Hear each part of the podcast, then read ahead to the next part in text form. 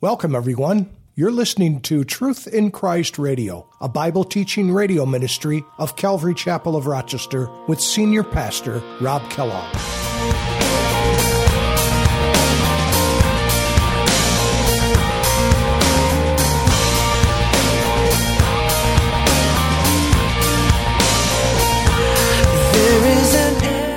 The book of Revelation is eschatological, and that's a really fancy word, and I hate to lay that on you, but eschatology is really nothing more than the study of last things.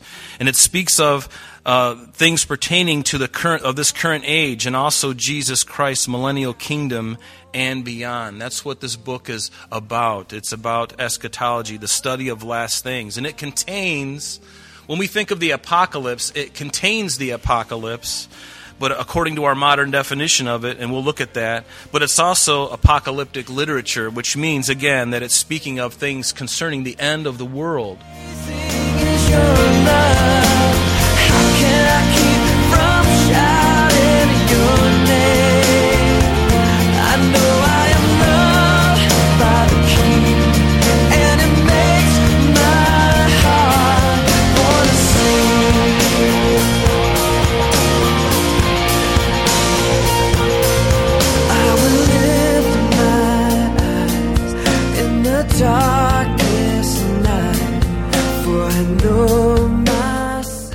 Welcome, everyone, to today's edition of Truth in Christ Radio.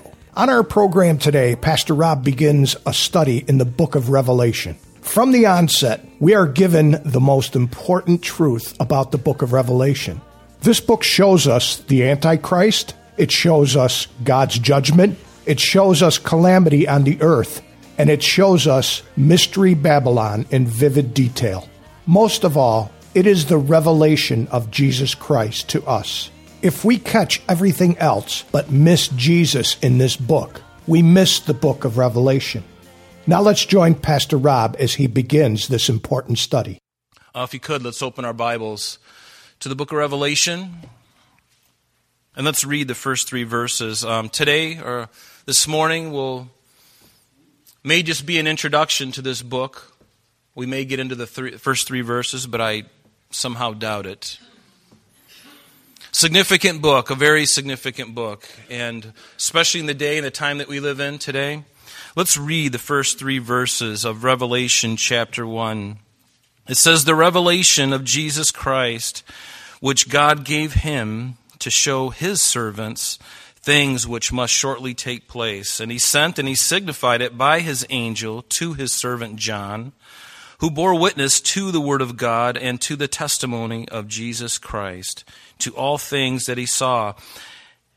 Blessed is he who reads and those who hear the words of this prophecy and keep those things which are written in it, for the time is near.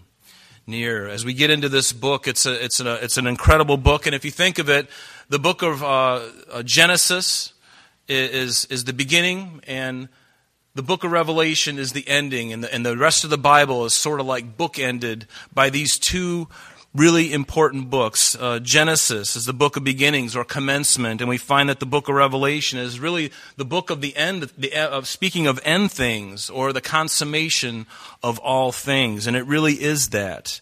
And I love the differences between the book of Genesis and the book of Revelation. I think it's fairly remarkable that in Genesis we have the commencement or the beginning, the, the, the origin really, of the heavens and the earth, and in the book of Revelation, we see the consummation of heaven and earth.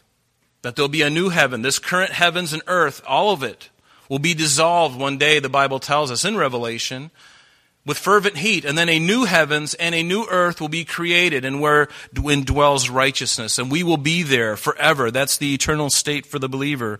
But then it goes on. Also in the book of Genesis, we have the entrance of sin and the curse. And finally, in Revelation, we see the end of the curse and the end of sin. In the book of Genesis, we see the beginning, the beginnings of Satan and his activities. And in the book of Revelation, which we had before us, is really the doom. We see the doom of Satan and his activities. In Genesis, we see the tree of life relinquished.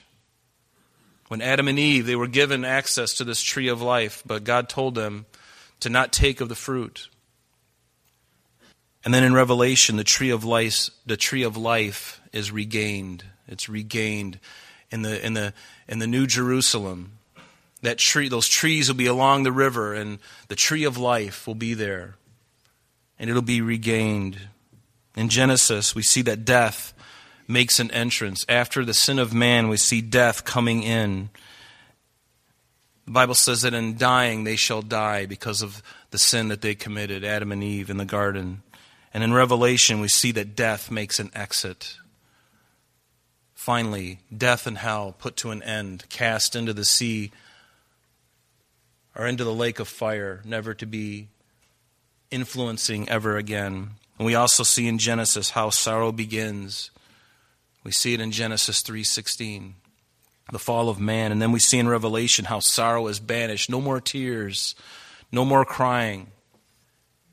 The book of Revelation is eschatological, and that's a really fancy word, and I hate to lay that on you, but eschatology is really nothing more than the study of last things. And it speaks of uh, things pertaining to the current of this current age and also Jesus Christ's millennial kingdom and beyond. That's what this book is about. It's about eschatology, the study of last things. And it contains, when we think of the apocalypse, it contains the apocalypse but according to our modern definition of it, and we'll look at that. But it's also apocalyptic literature, which means, again, that it's speaking of things concerning the end of the world. There is an end to this current world. The Bible speaks clearly of that. There is an end of this world. But those in Jesus don't have to worry because the Bible says that there is coming a new heavens and a new earth. It's very plain in the scripture for us. And when we think of, of the book of Revelation, it's also been called the, the apocalypse. And the apocalypse has really two different meanings. In our modern definition, we think of apocalypse and we think of the complete and final destruction of the world and the things in it. That is certainly a definition of the apocalypse, and that's what most people think of. But the apocalypse actually means, it comes from a, a Greek word, apocalypsis, which means to unveil or to reveal to unveil or to reveal. That's the real meaning of the word. So we have in our culture an understanding of the apocalypse and what it really is supposed to be. The revelation of Jesus Christ is literally the apocalypsis of Jesus Christos. The unveiling of a person. And not only just of a person, but events surrounding his second coming. And that's what the apocalypse is. It's very different from the word apocrypha, which sounds very similar, but apocrypha literally means hidden. It means hidden. And these are books of the Bible that weren't in the canon of Scripture because of they had. Uh, uh, the, the facts in it weren't completely right, and they didn't gel with the rest of the scripture. And even the authors were dubious. But Revelation is not a dark book, even though it has some things in it that we don't understand. But it's a book of clarity. It's supposed to be a book of clarity and a book of unveiling. And when we think of all the books in the Bible, Revelation, along with the book of Genesis and the book of Daniel, they're the most attacked by the devil. They're the most attacked by liberal scholars and, and, and those who hate God and hate his people. They're the most attacked books. In, the, in, in Genesis, for instance, is uh, hated and attacked because it is the book of origins. And it unequivocally and unashamedly speaks of creation by God in six literal days not using millions of years to accomplish things. No, God spoke, and in six 24 hour periods, He created the heavens and the earth and everything that is in them, all the living creatures. Is your God so small that He can't speak and make things happen? No, He's a very big God. If He spoke everything into existence, He could make anything anything happen at any time he desires, if he so chooses. Is that the God that we serve? Is it not? Do we believe it? I would encourage you to believe in who he says he is. Believe in who he says he is. But the book of Genesis is under attack and it's hated because it makes promises.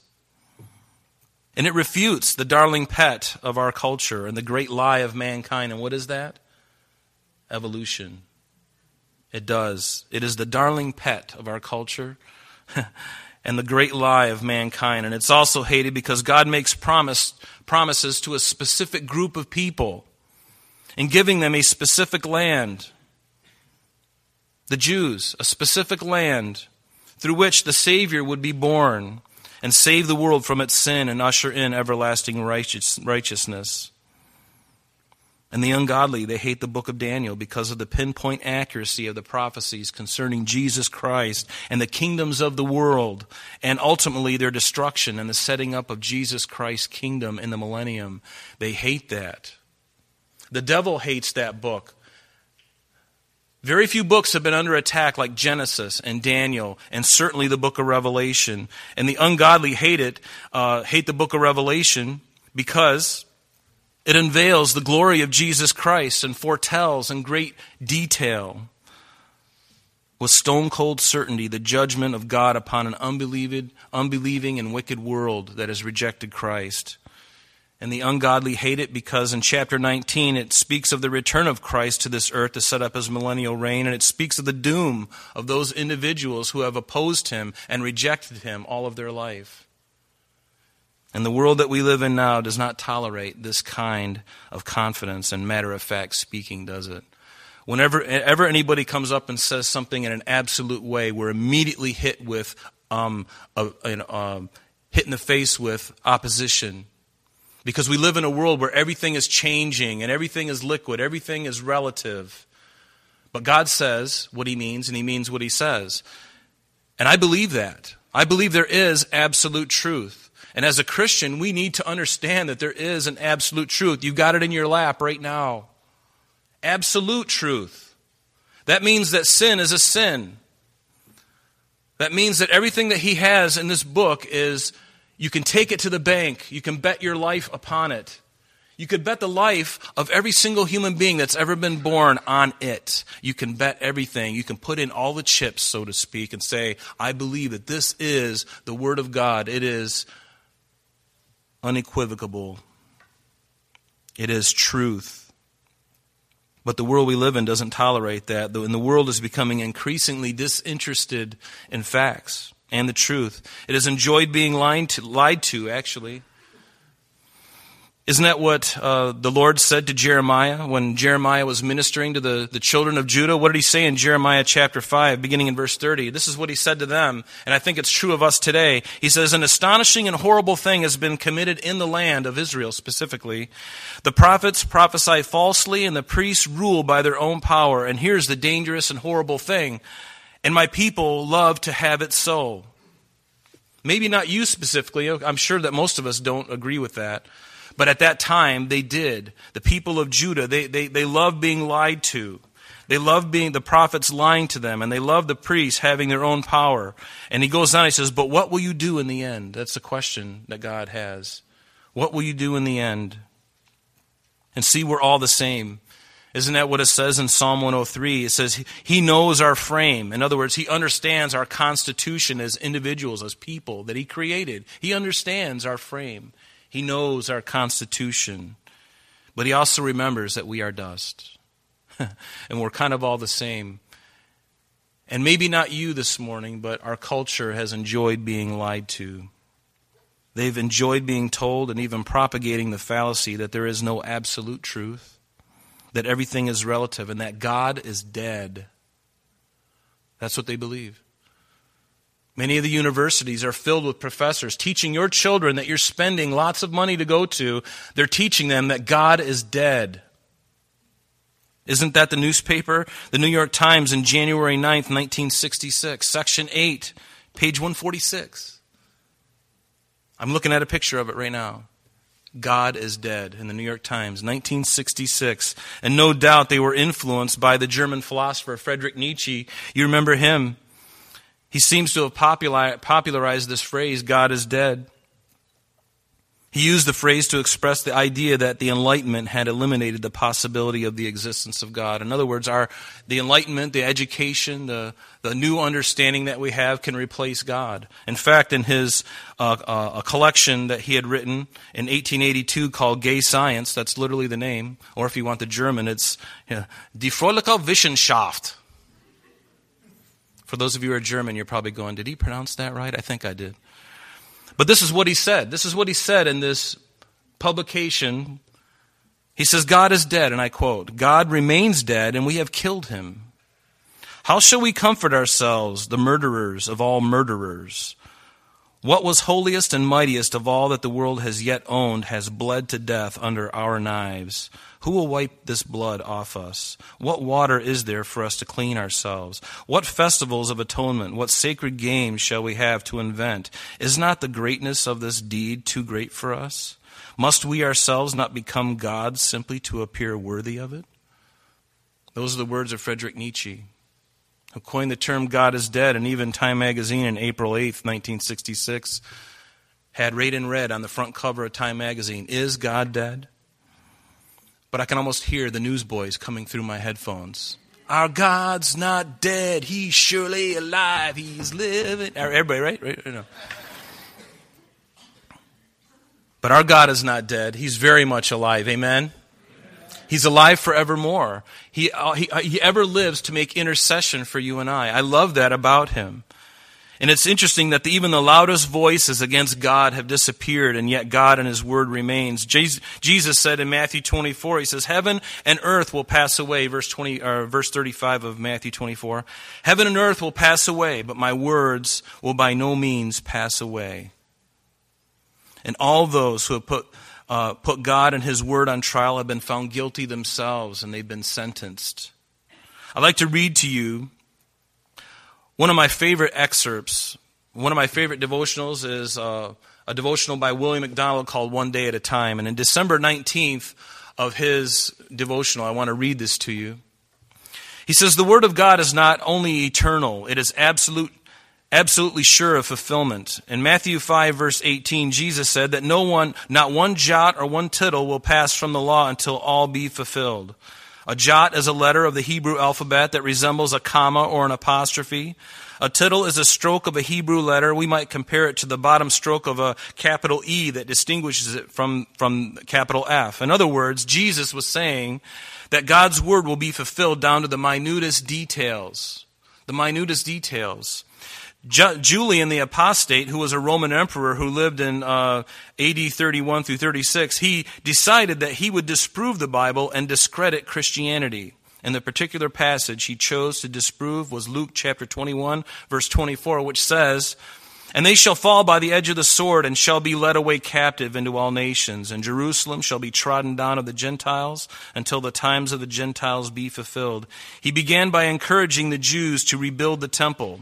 And according to Gibbon, in the decline and fall of the Roman Empire, they went to work eagerly, using even silver shovels in their extravagance and carrying the dirt in purple veils. But while they were working, they were interrupted by an earthquake and by balls of fire coming from the ground, and they had to abandon the project.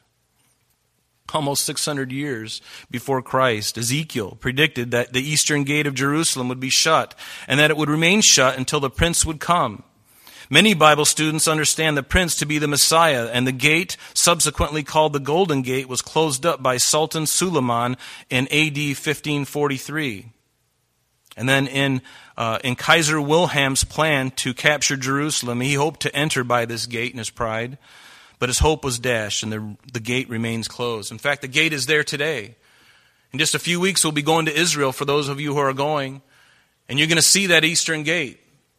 And as you look at it, you have to understand that the gate that's there is not the real eastern gate. The eastern gate that's, that, that was there when Jesus' day is several feet below. And they found it by accident one year when a, a gentleman was walking by and he fell into this, uh, this, this tomb, really. It was, a, it was an Islamic tomb. And bones were in there. And they went and they, they saw the top of the archway as they fell down into this hole. They saw the, uh, the, t- the upper part of the arch of the original gate underneath, and that is the gate that is going to be referred of. But notice he goes on and he says Voltaire. he boasted that the Bible would be a dead book in a hundred years. But when the hundred years had passed, Voltaire was dead, and his house had become headquarters for the Geneva Bible Society. and Ingersoll made a similar boast. He said that we would have the, have the Bible in the morgue in 15 years, and it was he, not the Bible, who went to the morgue.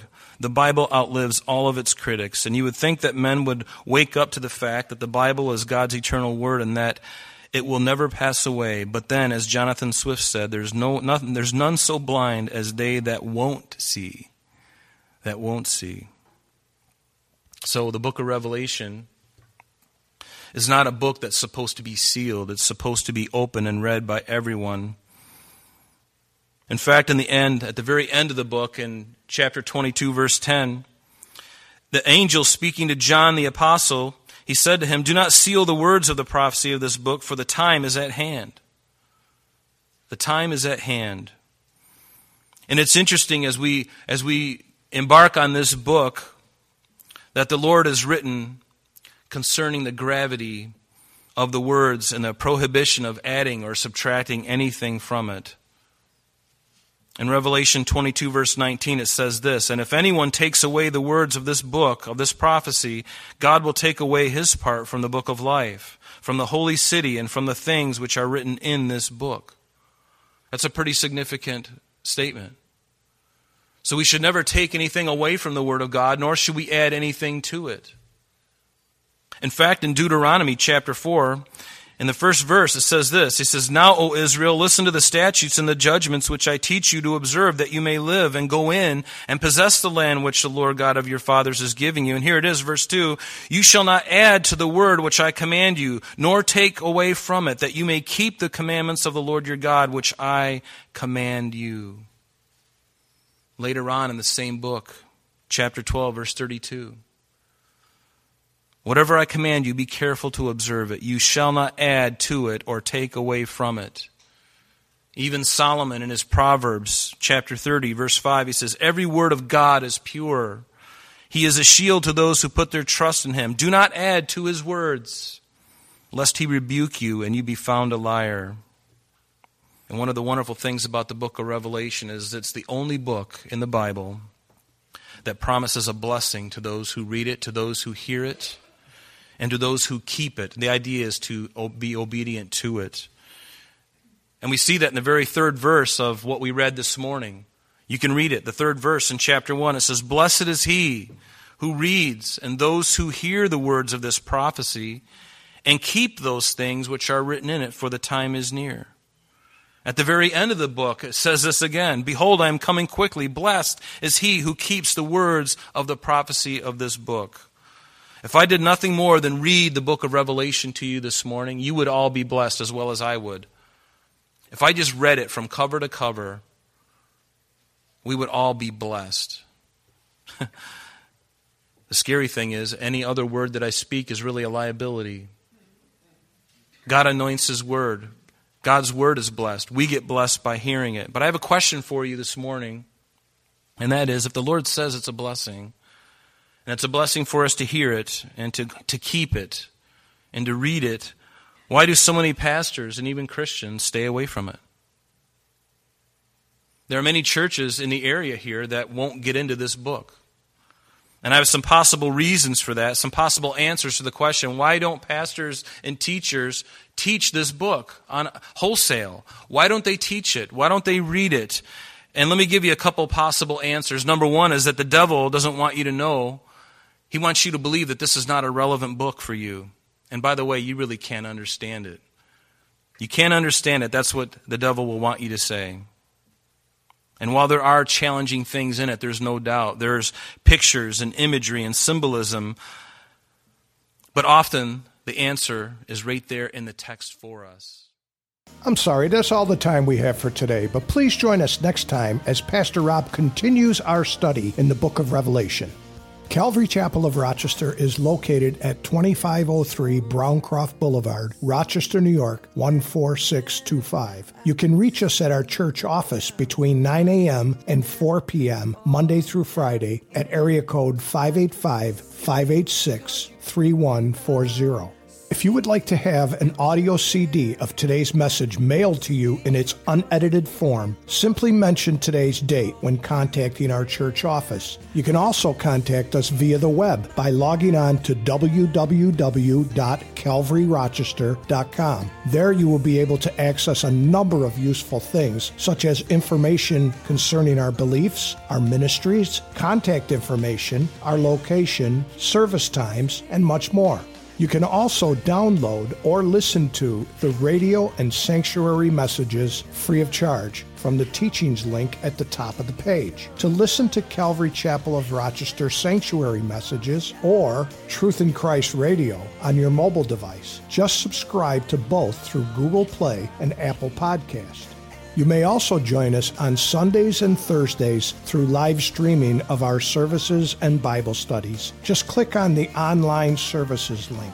We're so glad that you could join us today. And if there is any way that we can bless you in your walk with Jesus Christ, please don't hesitate to call our church office. Remember, Jesus said, I am the way, the truth, and the life. And for this cause I have come into the world, that I should bear witness unto the truth. Everyone who is of the truth hears my voice. May God bless you in abundance today as you walk with Him. And until next time, this has been Truth in Christ.